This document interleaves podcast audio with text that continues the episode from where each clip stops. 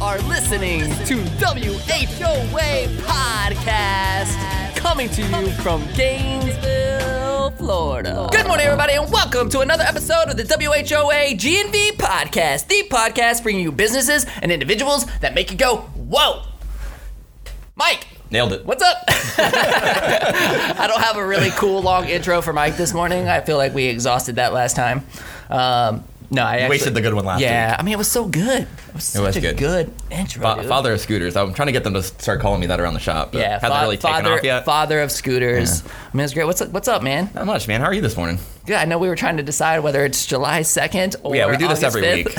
So we, we get the release notes, and it's like, this is the record date. This is when it releases. What do you want to talk about? So I did get one little nugget for you while I was doing Okay. my homework. Dude, I'm so proud of you. August 5th, which is the day that this episode drops, is National Work Like a Dog Day. So here's to all the hustlers out there. All right, everybody better be working like Working a like a dog dog. today. Yeah. August 5th. Uh, that's great, man. Thanks for looking that up on the fly. I did it. I did it. Whee!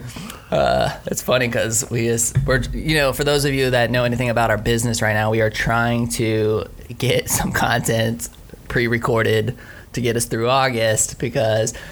Again, if this is the first time you're listening to this podcast, this is actually not a studio as much as it is a scooter business office. That's what all these computers are on. This this office will be insane um, during back to school time in August because our process change, which is kind of an interesting thing to talk about real quick. The process changes. Tell tell everybody a little bit about how our process Right, changes so at the shop. Most of the year, we process everything over the counter. Uh, people come in, they, they're interested in a scooter. We have a salesperson take them around the showroom, pick out the scooter that they need, do the paperwork right there.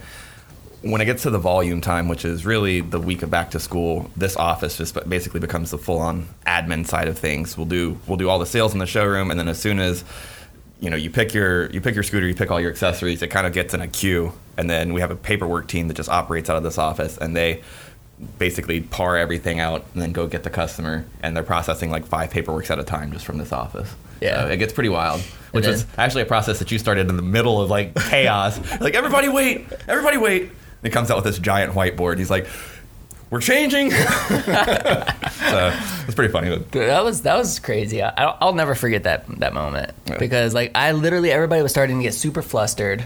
Right, everybody was starting to get flustered. There were so many people in the shop. We realized that we weren't going to sell five scooters that day, but probably twenty-five. yeah, our And previous was high, freaking high day was 18 and that day we ended up selling 42 scooters i think Yeah, it was crazy. Yeah. But literally came in and changed the process in the middle of the day. I'm like, I'm like, everybody, stop!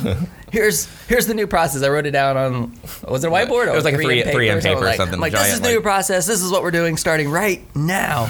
and then and then we made everybody come in early the next day to kind of go through that process again. debrief rebrief yeah. it was, good. Yeah. embrace and shape Uh, change okay, there you go. Core value Yeah, four, baby. So- Chaos. Well, cool, man. You know, I want to introduce to you our amazing guest today. Are you ready? i'm so ready All right. Here we go. Today on the show, we have Jason and Alex, directors and co founders of Power Production Management Incorporated. I was not even going to attempt their last name. I asked him if he was ready to do the last names, and that's why, because he just decided not to. just, like, just like, yeah, I'm gonna like, oh, so what, so what's your last name? Smith. Dang, I can't believe I screwed that up. I could have said that one. It was Smythe. Uh, well, so all right, you want to introduce yourself? Go ahead, introduce yourself. Jason. Ganis. Okay. Alex Huckloff. All right. There, say, say yours one more time. Huckloff. Alex yeah, but it starts Huckloff. with a with a what? K. with a K, Starts but with K. it sounds like an H. but it sounds like an H. Yep. I mean, you can see why a guy would get confused on this. The. K is silent. Yeah, the K is silent. The only word ever in history. Well, guys, like, Oh wait, knockout, I guess. But and I, and I, Hold on, think of it there's a lot several. of I can there's a lot of of silent let's spend ten minutes on this subject. Need. Let's let's figure How this many out. right? silent K's can you? Think of? Night. Yeah. Okay, we're not going to spend the entire podcast thinking of those. Uh, guys, welcome to the show. Thank you. Thanks for Thank coming you. on, Awesome. man. Thanks for awesome. Thanks for waking up early with us. Yeah. You know, we, we're doing a morning episode after last week's nighttime episode, which gets re- still gets released at 8 a.m. I think that's the interesting part of that night episode. It's still going to go out at 8 a.m. on Monday morning. People are gonna be like, "Wow, you guys were wired." Yeah, you guys are really wired that Monday. I had so much energy going. Hey, people can be like, I had so much energy going into that work that There work you week. go. That's a good way to look So- at it. I don't know. We're gonna we're we're we're still experimenting, trying to figure out which we because we want to accommodate our guests. Sometimes seven thirty is like really hard. This is is this early for you good. guys? Yeah, it's Yeah. good. No, this is good for you. Yeah, it's All right, cool. I mean, maybe we just have to do both. or like have like a time and then just let the guests choose because we want we want the we want to be you know, Accommodating. yeah, accommodating. Thank you. Yeah. It's like working for the word. That's why you're I'm here. your foil. Always. your foil. That's why you're here. Well, guys, uh, um, you've seen our format. What we like to do is like we like to dive into like the origin story first, right? Like really take us back, um, because and this is gonna be kind of interesting because now because now we have business we have business partners on the show. And we just got finished up wrapping up July, where we had husband wife business partners. So there could be a, a little bit of a different perspective there with with business partners that aren't married to each other. Right. and and I've had uh, you know I've been in multiple multiple business partnerships throughout the year with, with New Scooters for Less and with Gulejo Coffee, and now with Repaint. Um, so, you know, it's always an interesting subject, but I think it's it's it's cool that we have two business partners here this morning. And but yeah, you guys take us back. Like, tell us your entrepreneurial journey and what led to the creation of your company. Who wants to go first? I'll let you take it. It all started back in. Uh, I don't know. so um, Alex and I met each other back in uh, 2007 or so, and uh, we were working together at the State Materials office and uh, at the Department of Transportation here, doing engineering work. So I was training him on uh, some equipment, and after three days of working together, he said, "Hey, man, do you want to go into business together?" Really? Yeah, I swear. After three days? After three days. It was four days. I don't do three days. So um, the rest is history. Here we are. I mean, that 12 years later. Literally, that was it. No. So, uh, no, Like, so I'm like, I was like, yeah, that would be really cool. And uh, I had dabbled in some businesses before, you know, around graduation. And um, I had recently graduated about a year ago, a year before. And so we had a couple different ideas for, well, he had a lot of different ideas uh, for businesses. And I had already been engaged in one, but we were going to do a tinting company That was one of my horrible ideas.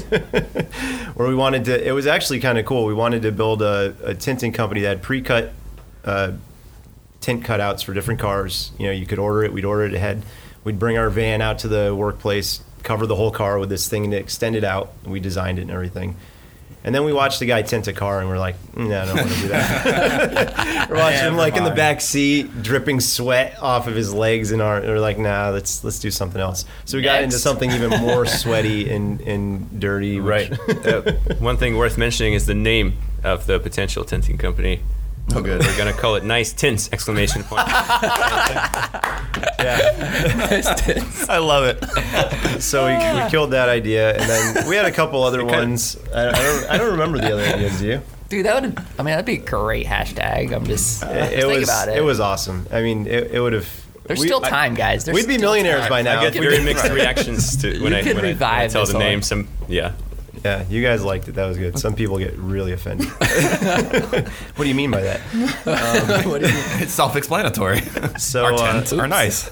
So I had gone to school for engineering, and I, I wanted to build a uh, solar powered air conditioner. And I had a partner that we were looking at doing that, and uh, we had an investor and all this stuff, and it fell through, and that's what led me to get the job at the State Materials Office. So we had this consulting firm where we were doing solar, and so I was like, hey, let's let's look at this thing, because after that we were just didn't really know what we wanted to do, and he was like, yeah, let's look at the solar thing. So So wait, you were just consulting?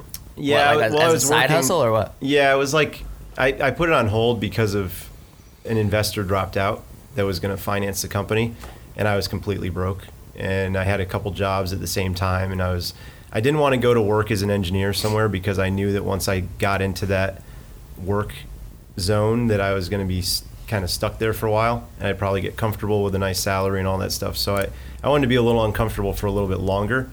Uh, and see if something would come out of it. So, and it actually did. It was pretty. It was pretty cool. Um, but I What- and did. So what year was that? that was uh, 07. Okay. So we started working on some solar stuff together, and we we went for this really ambitious project. It was like a eight million dollar thing. We never done solar before, so we got all these people together. This in kind contribution of uh, from different professors and engineers to bid on this project. Um, we were working, you know, eight to twelve hours a day at the Department of Transportation. Then we were working four or five hours a day on this thing after work, and uh, somebody had found the thumb drive that had this information on it. And Alex and I didn't really have great friends at the DOT. Um, and somebody printed it out and brought it to the boss and said, "Hey, look what these guys are working on." and they're using com- they're using state time to work on this personal project, and we both got fired over it. It was crazy. It was crazy. Like they had no proof. They just had a printout. They had our names on it, and they're like, "We got to let you go." So, uh, so that day we were. This is all. I actually told this recently. That day we were leaving. I was I was distraught. I was like, "How am I going to tell my mom?" This guy was seasoned get, at getting fired or something. I don't know. he was like, "Thank you very much. Goodbye." and I'm like, "Oh my god, what am I going to do? What am I going to tell my parents?" Is like my first job out of college and stuff, and and uh, so I remember we are going home, and it was so weird. We were going to my my apartment at the time to talk, and I I always remember this. It's so strange. This, I looked over, and I saw a ten dollar bill rolling like end over end, like a we- it was like a so, tumbleweed? It was so weird. Yeah, it was like I was like, whoa, look at that, and I grabbed it. And I was like, that's a good sign. And then, uh, you know, we've been in business since then. That was like 11 years ago, 12 So years ago. what did you do that pissed that person off? I have to know. That, like, oh, this guy, on you. this guy came in with the the know-it-all attitude, and he was working on this equipment. He was doing. I thought really the cause was the, uh, you know, knowledge and Yeah, the- serving taxpayers. Yeah, serving the, the customer, which is the taxpayer of Florida, with proper data collection was his job. And he found that it had been improperly collected for like 10 or 20 years or something crazy. Um, The reality is, I uh, have not presented the issue correctly. I just threw it out there. Hey guys, you've been doing this wrong for 30 years, and you're about to retire on something. You've I been don't doing know, wrong you left something out. I can't believe I found it in two weeks. something you've been doing wrong for 30 years. Fresh Man. perspective is so important. I didn't Yeah. actually say it that way, but it may have come across. That's how that it was received. So all of a sudden, within a few weeks, uh, we weren't working there anymore. So after that, we uh, we did we we dove into solar. We we started working um, with my old partner. We got into that the consulting thing. We worked with a couple contractors locally and uh, helping develop their sales on commercial and residential photovoltaic at the time. It wasn't uh, it wasn't big like it is now. The solar electric.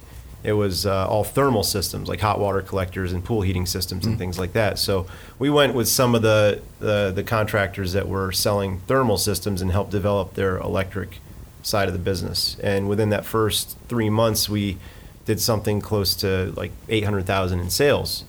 And we were like, whoa, like high fiving, jumping, made a really nice chunk of money, and then then the uh, economy took a dump. Something to be said about Gainesville. Um, I grew up in Moscow and uh, lived in Baltimore for a little while, and then in Orlando, uh, having more of a big city experience. And then we started this, and I remember the first customer writing us. So what brought you to Gainesville then?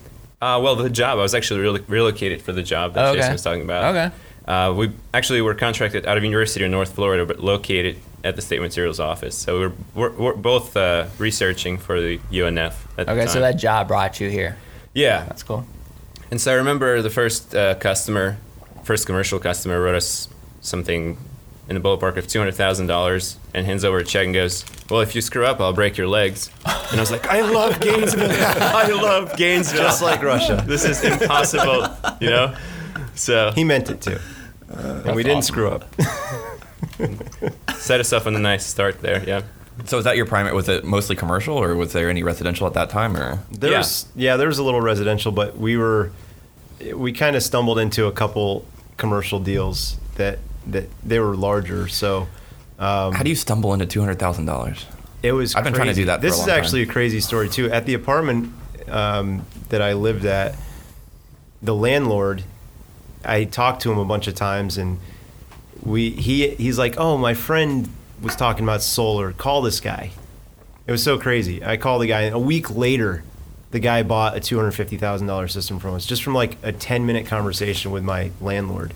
I'm still friends with this guy today. The both of them, the customer and the landlord. Do they want a two hundred fifty thousand dollar scooter? Can you make one? yeah, I'll figure that. Are out. there di- are there diamonds involved? In- Maybe. Cool. Hey, we can get a cold thrusters. Hail, hail drill. yeah, I'll do it.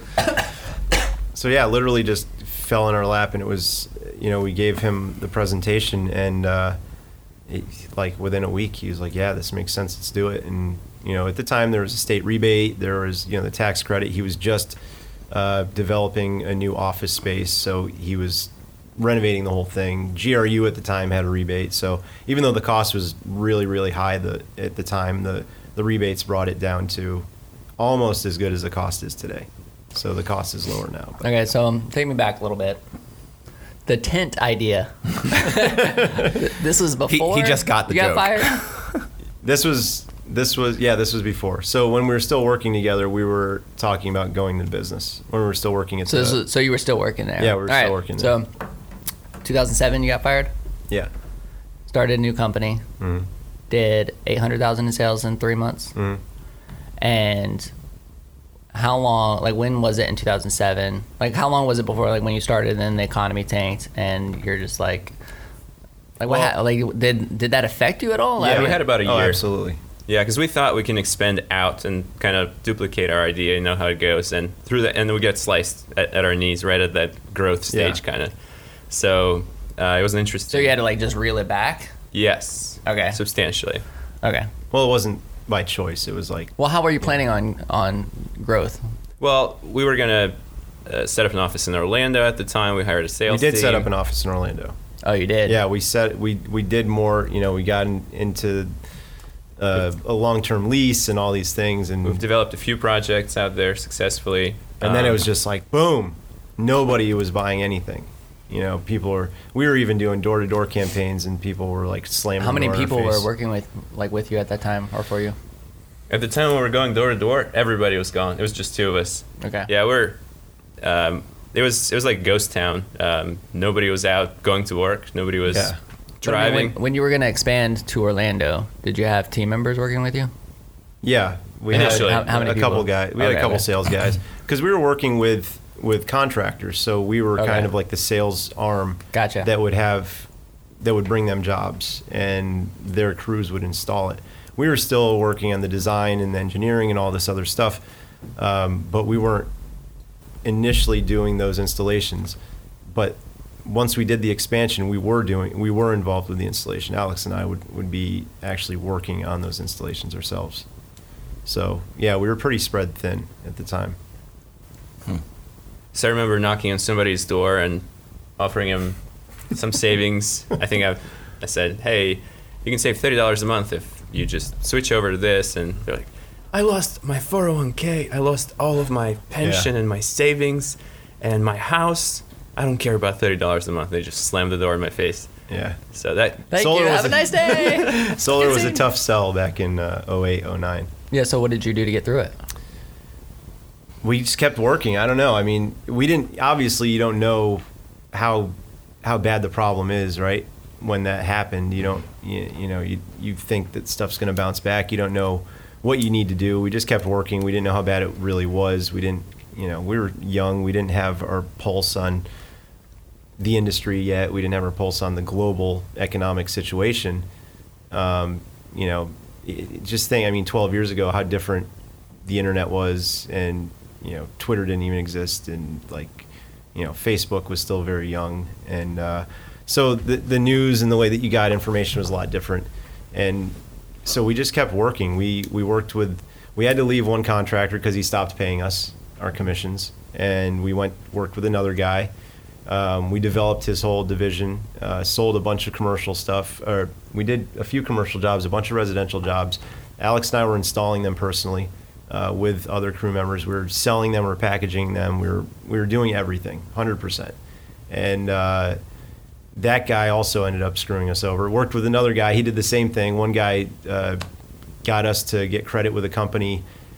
We got like fifty thousand dollars of materials for a project, and he just didn't pay us for it. Dang. He's like, I'm just not going to pay you. we're like, we tried to sue him, and we ended up only getting twenty thousand. It was just like, just these things kept happening. A lot of things like that. Um, And do you think it was because of the economy for them too, or like what? Like Mm, why? no, I think it was just those were just personality traits. I think Yeah, some of terrible- the people they were just bad terrible people. values. Yeah, and um, so after you know the the third guy, I ended up getting. uh, We were like, we got to get our own license. We have to be completely licensed and and build this company ourselves. So that's when we started Power Production Management. Was the beginning of 2009, and out of you know getting screwed over by three different contractors, losing a lot of money. Um, I mean, one guy we were basically supporting him with like a ten thousand dollar a month salary that this guy was taking out of the company. We didn't know about. We were just Alex and I were working for, like paying ourselves like ten bucks an hour to get a bonus at the end of these jobs, and we find out the guy's like wiped out his bank account. And at the end of the job, we asked for like a couple thousand dollars. Like, there, there's no money in left. What are you talking about? And we just worked for like a month, sleeping in like flea bag motels to save money on the project and get as much out of it. Um, so that was the last straw for us. And we we built the company, and then um, once we started the company it was in February 2009. We didn't get a sale for uh, for six months, and and so in the meantime, that was like all developing, building, living as cheaply as possible, um, having issues with rent and other things, and we both went and got other jobs to support it. You know, I actually delivered for uh, what was it at the time, Gator Food. Um, did did food delivery. I drove a town with- car. He drove a town car. There was days that this guy actually drove a car where he paid for the car because he didn't get any fares.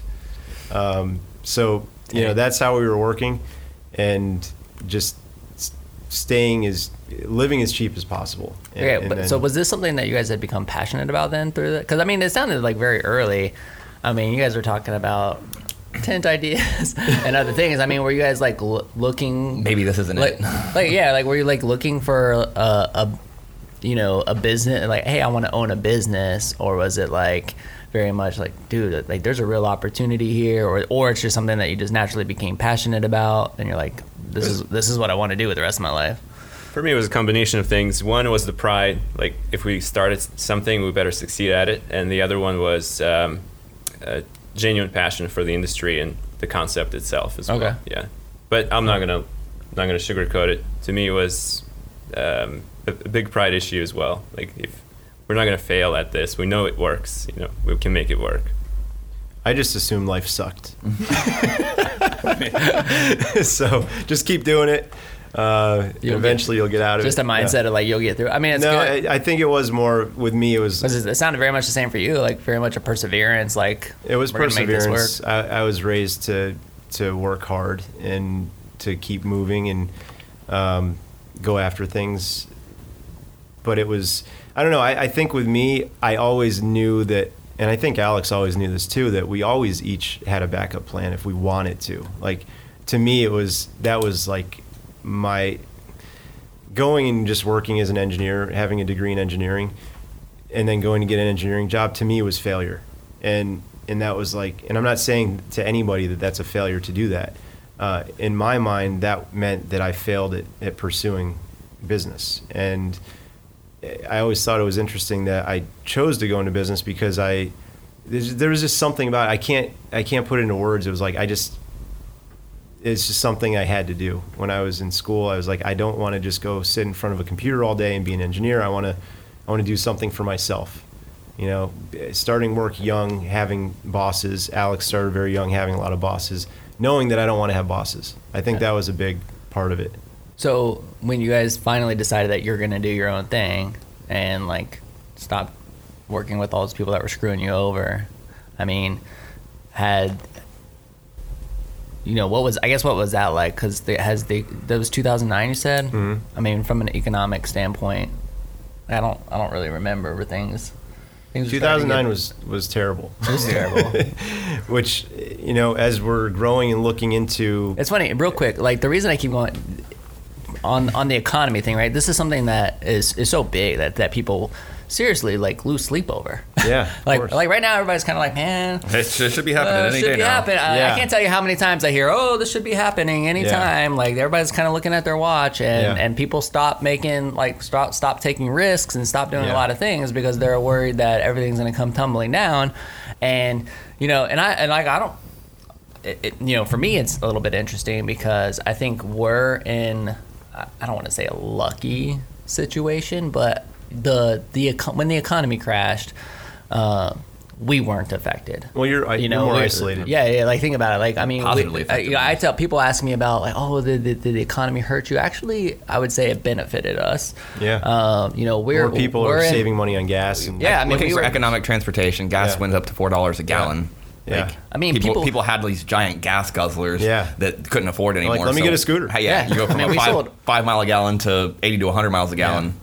Like our sales definitely went up because everybody's fear and you know talking about gas prices. Oh my gosh, gas prices are gonna be five dollars a gallon. Everybody was buying scooters and like Mm-hmm. I mean that was good for. I guess if there was one bad thing, there was probably like 25 competitors. It's like every Right. every gas station on the corner was selling scooters at that point. You know, um, so Pep boys. Pet boys. Good job there. Um, you know, it was like crazy, crazy things like that. But the one thing that never changed was the University of Florida. I mean, we had, you know, we knew that there was going to be students coming in the fall. We Yeah. knew that they were still going to be having the same parking issues and same, and so, so we we counted on that, and and it, it did ended up working out just fine for us. But it's, I don't know, that's why my mind keeps going back to the con because I think a lot of people are still, like, even right now, there's just a lot of buzz. You know, when's this thing? What's happening? What's what's next? And um, I don't know. So I was, I don't know. I was just kind of interested in, Yeah. in, in that, and you know, so it sounded like you guys just kind of grinded through that, got through that fine. When Yeah. did things really start to turn around? Well, like I was saying, you, you don't really, you never know when it's going to start getting better. So we Right. just, I think that's where the perseverance came in. It was maybe we knew that it wouldn't be like that forever. Maybe you know we did, we did still have the taste of those first few sales, even though this was like two years later now or a year and a half later. Uh, so we knew that people wanted it. We knew it was a good thing. We knew what we were doing was something good, and we knew that it was building momentum and that it was becoming more massively adopted on the on a global scale. Real quick, uh, sorry. This is what I was talking about earlier before the episode. When I said my ADHD brain would start going. Yeah, great. um, the you said you had an investor Mm-hmm. that decided to pull out or, not, or not invest. Right? Was that during the economic? That had nothing to do with it. That was just a disagreement over terms of Okay. the contract, Okay. and Cool. I was just um, curious. yeah. So uh, that guy actually got me started in my first business. So I always thank him. He was a pretty incredible guy named Robert Elmore down in South Florida. He started. He was like 92 years old when he passed away, and he he started me in business when he was like 88, and uh, got me into the indoor air quality thing, hygienic Okay. air handler and things. But he was the, one of the first guys that did paved roadways in South Florida, like paved driveways Okay. in South Oh, Florida. So cool, that's cool. how old he is. So that that's where he made his money doing you know rock quarries down in South Florida where he paved driveways. So Interesting. give Cool. him a shout out. shout, shout out. Sorry about that. That's good. Wait, man. continue Where on. were we? Uh, What year? Alex, We're was just getting through the tough times. Uh, one Yeah, thing to be said about that is, uh, like our families. I think you know something to reflect on. Look, my wife, my parents, um, they were extremely supportive. Um, although my parents were remote, you know, just having that kind of faith in, in you as an individual, like, really helps you get through.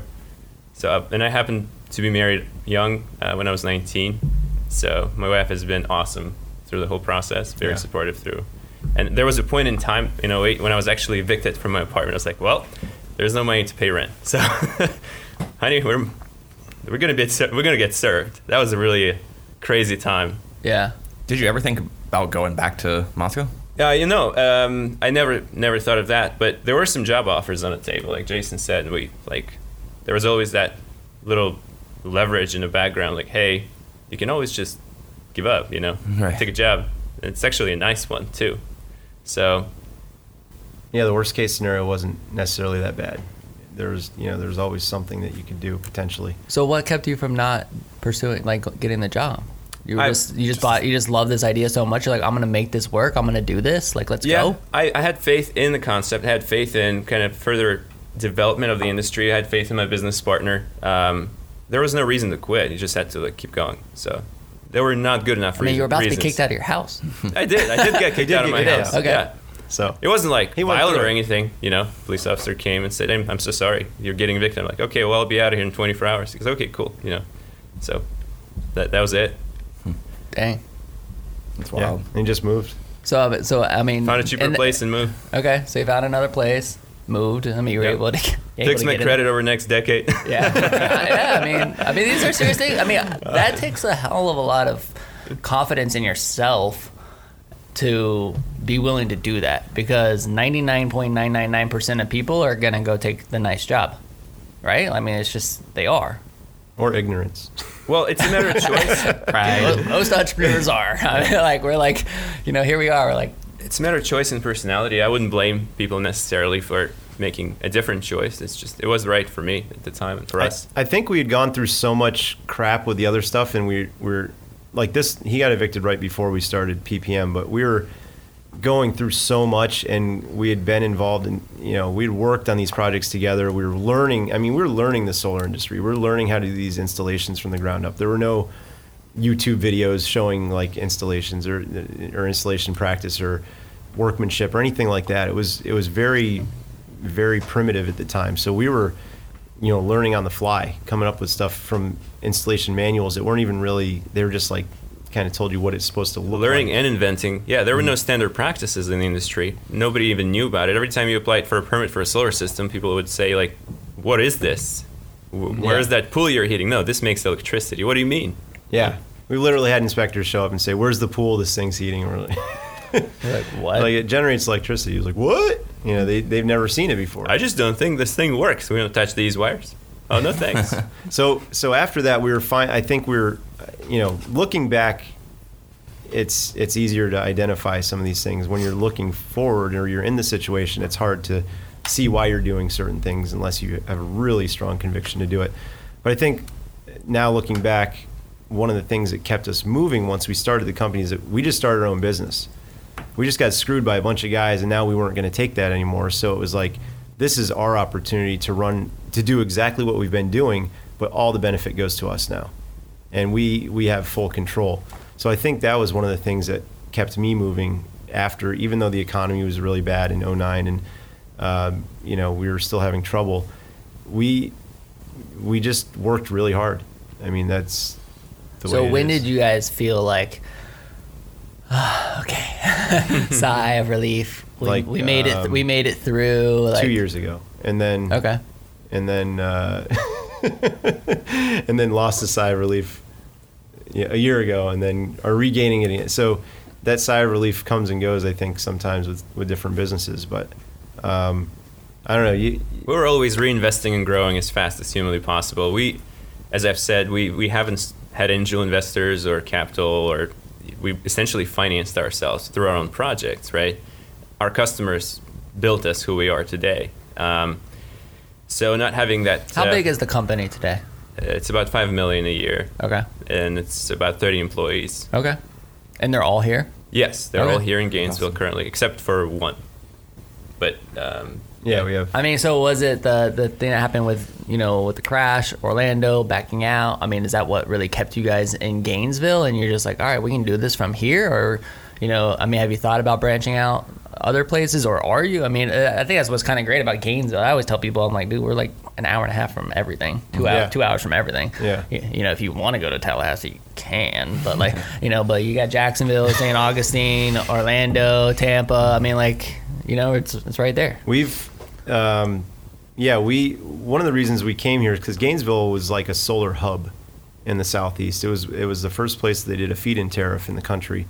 So that's uh, you know what the feed-in tariff is. It's Nope. when it's when the, it's basically when the utility buys power directly from you. So if you put a solar system on your roof, it doesn't go to the building; it goes directly to the utility. They pay you a tariff for it. Gotcha. So they were paying a very high rate, and it was a very successful program. Um, and that was one of the reasons we stayed here because there was all this pro solar sentiment. And and as far as you know, central to north central Florida, Gainesville is this little oasis that has this very progressive mindset. You know, there's a lot of people that want to do solar here, and and surprisingly though, we didn't really get any work here. Even though we were established here, we were doing work everywhere else in the state because the feed-in tariff got oversubscribed, and uh, people there there was no um capacity available. So even though we were located here, we ended up doing stuff all over the state. okay. Cool. But yeah, then we stayed. I mean, it is still very progressive when it comes to, to solar power, and uh, you know, most people are in gains. Not most, but I would say a lot of people here are pro solar. You know, renewable, sustainable. Cool. So what's next? Like where like where are you guys heading right now? Well, we are doing projects all over the southeast right now. So we haven't necessarily, you know, we have a small branch office in uh, north of Orlando, but that's more of a sales uh, location. We, on a commercial side, we're doing projects all the way up to, to Washington, D.C., down, you know, all the way down to South Florida. So we, we do have a footprint throughout the southeast. Um, as far as what's next, just keep developing our company, keep you know, getting more efficient, and once we get more efficient, grow a little bit more. That's cool. You know, we again we just kind of came off the an entire July of husband wife business owner podcasts. I mean, you guys, you know, I heard him say, you know, like one of the things that got me through was a really, really strong partnership. You know, like, I mean, what has been, you know, from a from a partnership standpoint, like, you know, what are, I guess, what are the challenges? Like, what are y'all's different roles in the organization, and then what are the what are the challenges? I mean, do you guys offset each other pretty well, and I'll let him answer that one, and then I'll answer. Well, all the way from the start, I think we had a similar mindset, um, specifically focused on growing the business the right way. We had certain values set that we shared, and we have pretty dramatically different personalities, tastes, you know.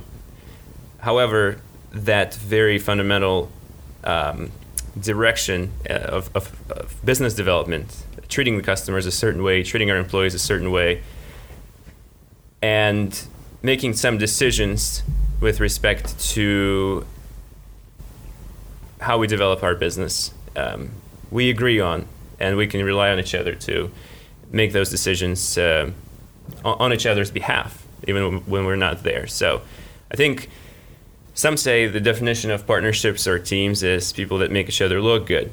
Hard to disagree. Sometimes people say that definition of partnerships are complementary skill sets. Also true. But I think what make what made us work really well is the fact that our decision making is so similar that we're almost redundant in global decision making, where we know we can trust each other to develop certain areas of the business, knowing that we generally would agree with where we're going. And that takes so much time, saves so much time. Uh, it takes so much time out because I know if Jason made a decision, 99.99% of the time, it's, it's going to be a good one. I'll agree with it. And I think it, it would be vice versa. It might not be a good one, but you'll probably She'll agree. with agree. it. Two separate thoughts. not to not to take away from healthy deliberation and you know Yeah, it's not a it's not a full redundancy. I mean, there are there are dis- discussions and debates, and there's things that we don't agree on pursuing necessarily. But I think I, I actually agree with that. That's a very well put. Um, it's kind of like we have built-in rules that we never really discussed. It's just things that I, I guess our moral compass or something like that that lines up well. Um, so we know that you know i know if alex makes a decision it's in the best interest of the customer of the company of ourselves it's not there's no shady thing going on like i know that and he knows the same about me he knows if i'm making a decision it's in the best interest of all of us and the customer so i think that was just something that we kind of innately knew and uh, it- could have developed maybe from as a all the- survival mechanism. survival mechanism. We had to do that stuff. We had to stand out. Uh, but I think it was just part of our upbringing. You know, just to, to do what's right. I think I think doing what right what's right is a big deal because Okay. I've heard a lot of horror stories of partners that don't do the right thing and. And I'm just, it's it's strange to me to hear those types of things. okay? things. And you said you're, you're 50-50 partners. Correct. right? So like, are you co like do you like do the co CEO thing, or do you like have Kind we, of. we instituted essentially a uh, yeah equal directorship. So there's Okay. technically no CEO. okay, It's a board of directors of two. okay, and so And I he mean, I pulled have, veto power on me. Re- I was thinking about it the other day. I wanted to work with this guy to do some marketing thing. he was like, "I don't like that guy." Veto or something. I, don't, I didn't remember what he said, but I was like, "Are you serious? Really?" And I just I called the guy. I was like, Yeah, "I can't so do I- it." okay. We have a status quo The prevalence. Status quo prevalence, which means in the event if some new decision is being made, the existing pattern has to prevail. so we always have the veto power if something is completely out of whack. So we um, that's that's essentially the dispute resolution procedure, if you will. okay. If And it's if very we, If we disagree, yeah, it's probably three or four times in the last 20 Yeah. 12 years. If if we se- like strongly disagree and can't agree on something, whatever the institutes the most change loses. Interesting. Whatever institute institutes the most change Mhm. loses. Yes. Right. It was some radical idea that you know that I, which I don't, I can't even think of. An If you're if you're driving a car at high speed, and you want to take a turn, you know, then the sharpest turn is the one that doesn't get taken, Gotcha. so the car doesn't flip over. That's a good analogy. It's a good analogy. I was He's trying got good follow- analogies. Yeah. And so you threw it on the veto card because This guy was, like, marketing shady or what? Like, no, just gonna, it was going to be a sharp, the it was gonna be a sharp idea turn. bad? He throws down It the might, veto yeah, card. it, it may have been a So sharp turn. Yeah, Automatically, it's like, and I was more like, let's just do something. Let's, what if you guys don't do, uh, don't agree on how sharp the turn is? Oh, we're getting meta here.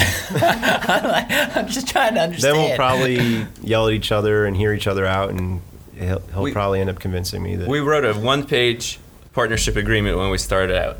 yeah. It had a formal dispute resolution procedure, which we never had to resort to, but it has to do with d- scheduled discussion, time off, scheduled discussion, time off, and then appealing to third party that we both agree with if we can't come to an agreement. okay. But we it haven't has- had to do that. So Yeah. It basically allows This is you to let interesting the stuff. team. I like. I Yeah. like. I mean, because I mean, 50-50 partnerships are, are hard. Like I, I used to be in one, and it didn't work out. Yeah, I've had an unsuccessful couple of So- 50-50 partnerships before.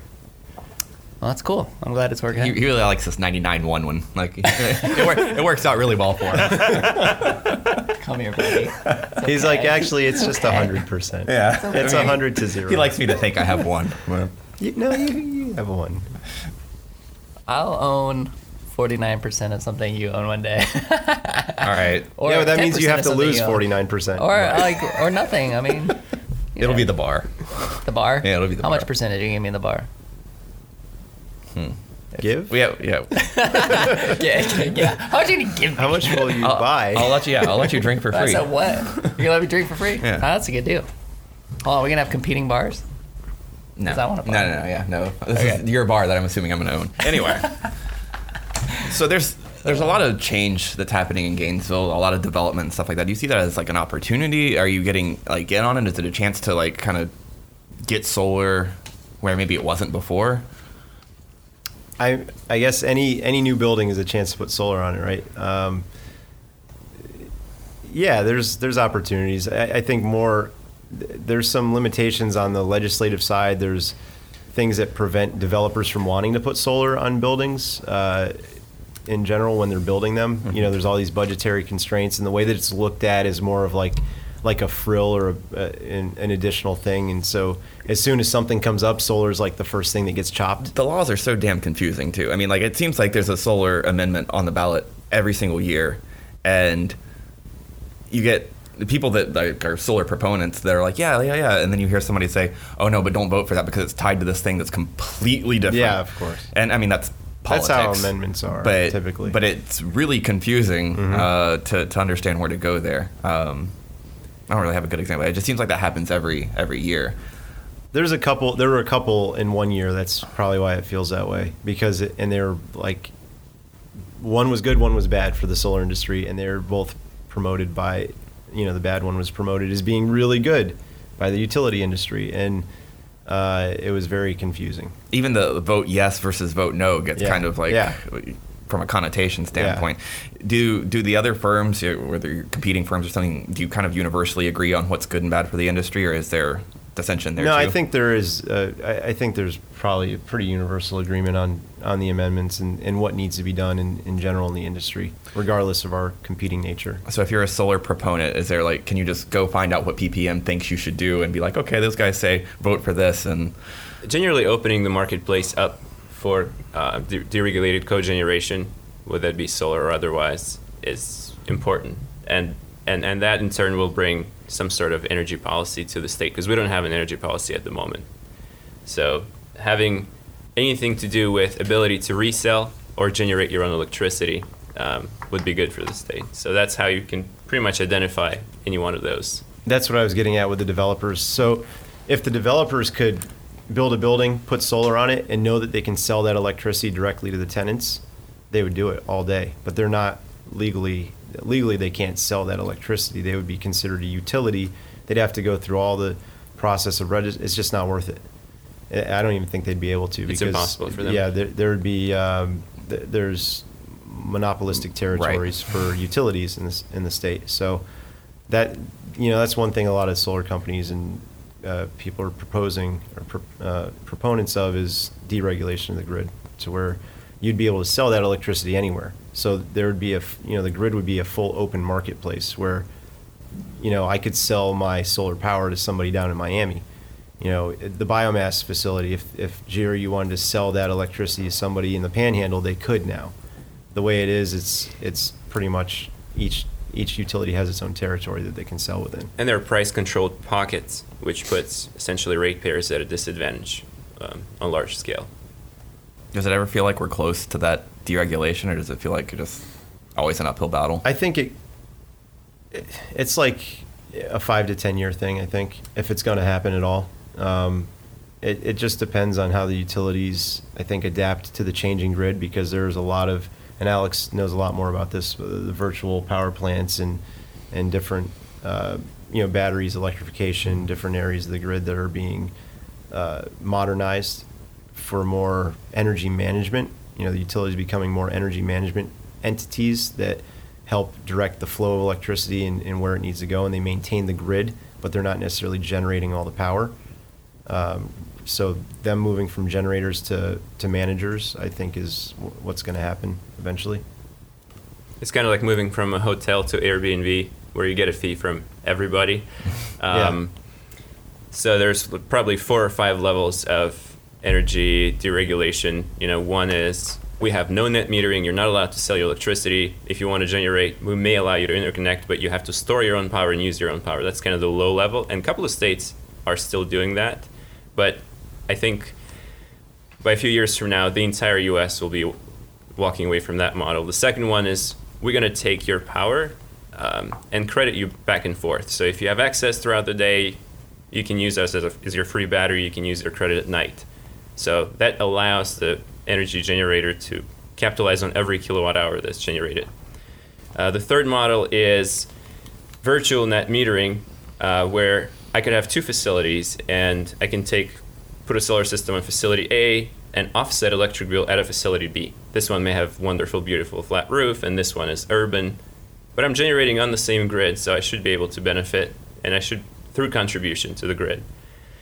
Uh, and the fourth mo- model is the virtual power plant. It, it, ironically, one of the largest cities in the U.S. is moving in that direction. Los Angeles currently is working with Sunrun um, to create a very large distribu- distributed power plant, virtual power plant, where every home can be controlled by the utility to some extent, and every home is allowed to sell power. Essentially, if you have a bunch of battery backups uh, spread geographically over a large area, you can manage their existing energy generation, energy storage instead of trying to supply the base load through a singular power plant. And that is a very new concept. It's not very well studied, but it's already alleviating some of the problems they've been dealing with with large development of solar, such as what what to do when the sun is not out, what to do when the clouds come over, what to, on a very large scale, megawatts and megawatts and megawatts. Um, and storage allows to buffer that. Now with electric cars coming online and electric cars becoming best-selling cars, it's likely that we're going to have bidirectional charging, which means every car can be a battery for a home. In Europe, in several areas, bidirectional charging is already getting widespread. But if you think about it, a Model 3, a $35,000 electric car, has a week worth of electricity in it for a house. And you can tap into that. Imagine if you can use that as your backup. I got you. So you plug your car up to your house and you're powering right. your house. Exactly. Well, the solar can can charge the batteries, can charge the car.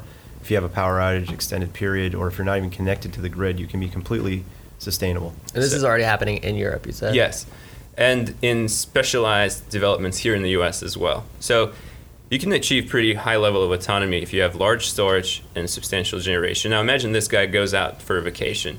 Now you have maybe 30 days, you know, a few weeks of excess energy that can it- be sold.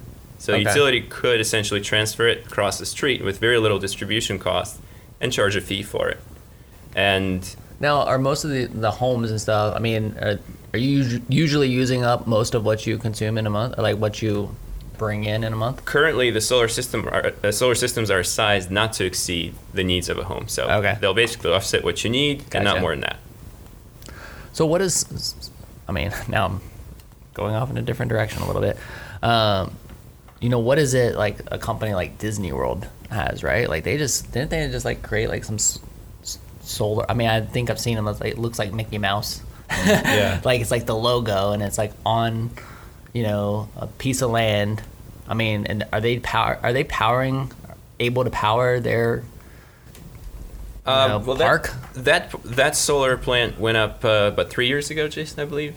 Um, but it's Probably still very marketable. Yeah, it's still very marketable. It's it's, it's a cool concept. Uh, generally, following Disney, I would say that they are solid in their environmental commitment. I saw them building out large scale power plants. They're much bigger than that Mickey Mouse. That Mickey Mouse is really cute, and that's what gets on the news. But they actually have much bigger development for sure uh, to offset their use. And I wouldn't I wouldn't are- be surprised if they'll be. Do you know if they are like completely offsetting their use? Uh, I don't believe that they are completely offsetting it, but I know they have a pretty audacious goal set up. Yeah, that's cool. Uh, to be uh, net zero in, in, in the foreseeable future. And Disney's so huge. I mean, Yeah. so many industries that they cross into. So it would be, you know, that one farm is not doing it, but No, no, you for know, they may be offsetting a percentage of uh, their theme parks with that farm or something. That's like still that. cool that they Yeah. are making that kind of commitment. Yeah, and setting absolutely. that I mean, it, that's what it takes is companies like that to make this commitment to get everybody else to kind of join in. what do you? the ar- largest user of solar is Walmart. Uh, Oh, is it? So yeah, they Hmm. know they, they, they know how to count money. So then they have Walgreens, Macy's, like the names that you know. They're the largest users of solar energy right now. So where's the, where's the biggest kickback then? Because if I mean, you talk about Walmart knowing how to count money. If if it's lucrative from a financial aspect, why aren't more people getting on board? It's the adoption curve. It takes a while to build momentum. Even if something's really good and works really well, it, it takes time Is to it, build di- is it dinosaurs? Is it like people that are ru- making these decisions for these corporations that are just like, oh, but coal? Or I mean, There's some of that definitely, and there's also, you know, it's there's a lot of things that you can pre- with solar. You're really looking at prepaying for your electricity, and getting a substantially lower rate by prepaying. So that's kind of the mindset you need to take. I think a lot of uh, Americans are in the mindset of a month to month payment type of plan. If I could save, if I if I can break out this massive payment in in monthly terms, then I'll do it. But you know, you start talking about oh, buy your electricity 20 years in advance. People are like, whoa. It's I- a rent versus own issue. Yeah. You can own your own power plant, or you can rent a piece of a power plant every month. So That's interesting. is it like stability? So say say you do that investment and you said you know it, it's a 20 year thing, right? And then you end up relocating. Is that is that value you get to to keep and resell? You know what I mean? Like say yeah, say because the, the value of the house. building goes up because now it's got a an, an asset that generates revenue or or offsets uh, an expense, which is similar to generating revenue.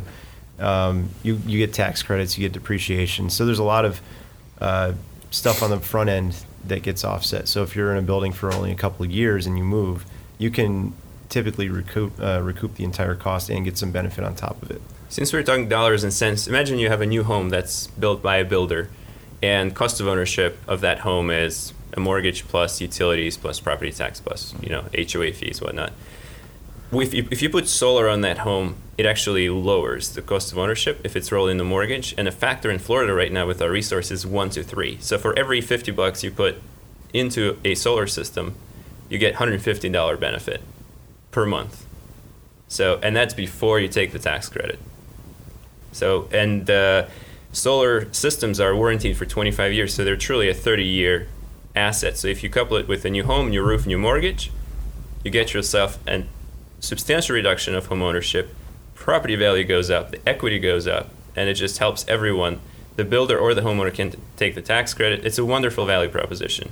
But adoption is not easy. Um, speaking of development, it's a bittersweet feeling, right? We have all these homes uh, now uh, expanding out west um, towards Newberry. We have communities building out towards Newberry. And yes, we're going to gain some strength in numbers as a community, and it's great, and homeownership is wonderful. Um, but it would be really cool to see a better thought out um, kind of long term vision for the community as a whole. And that, that would include sustainability as well.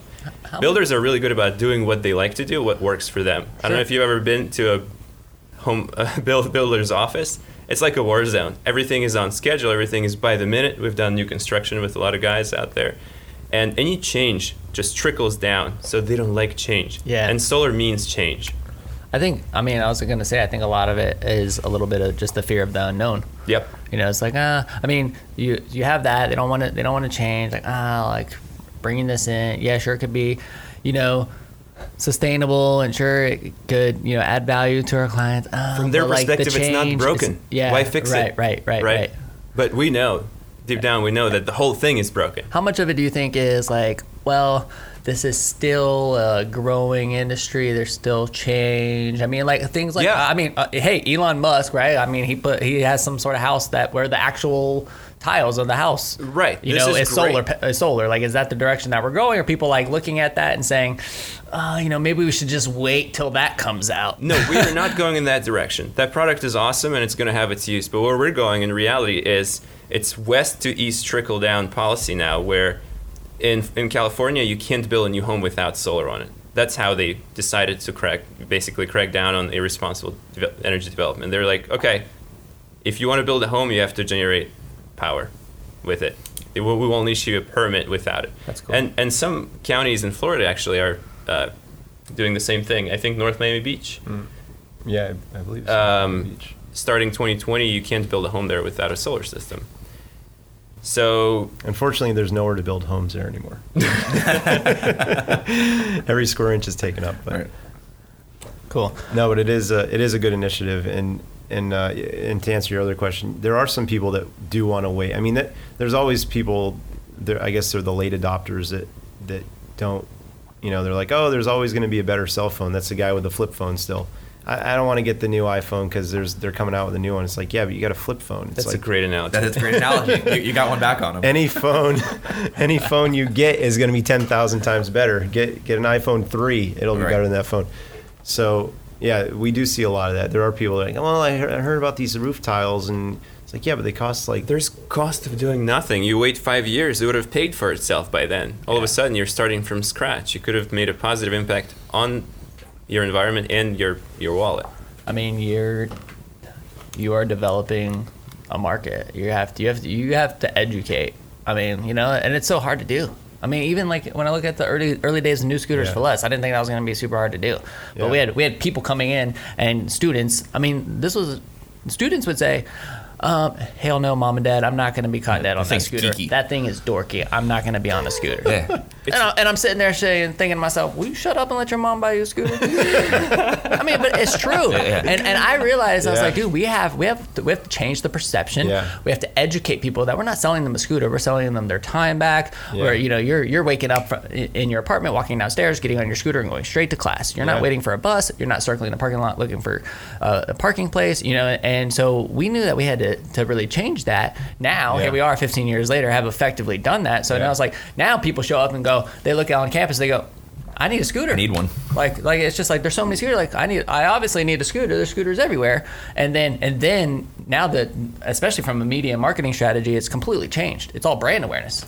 We, Yeah. we just want it. We just want you like, okay, I- I need a scooter. Who sells scooters?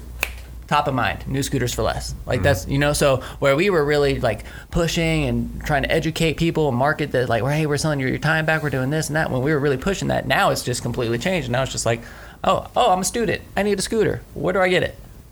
Being top of mind. So identifying the business you're really in at that time when you were educating folks Yeah. was really important. And I think you, it sounds like you guys are still very much in a, um, you know, hey, we, like we got to continue, we got to educate our customers, we got to educate our customers, we got to educate our customers because there's just still so many questions. Right, and solar is, is is written into construction industry and service industry, but it's not. What will happen if this wonderful crisp air conditioning goes out? What would be your first thing? You call somebody, right? You call the AC man. well, I cry They- first, but yeah. Right there you go.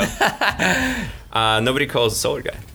There is no emergency. There is no discomfort. Yeah. Nobody wakes up in the morning. I need a solar system right now. You know, Yeah, it's something that you have to bring to people. That's really that's we're trying to make it painful.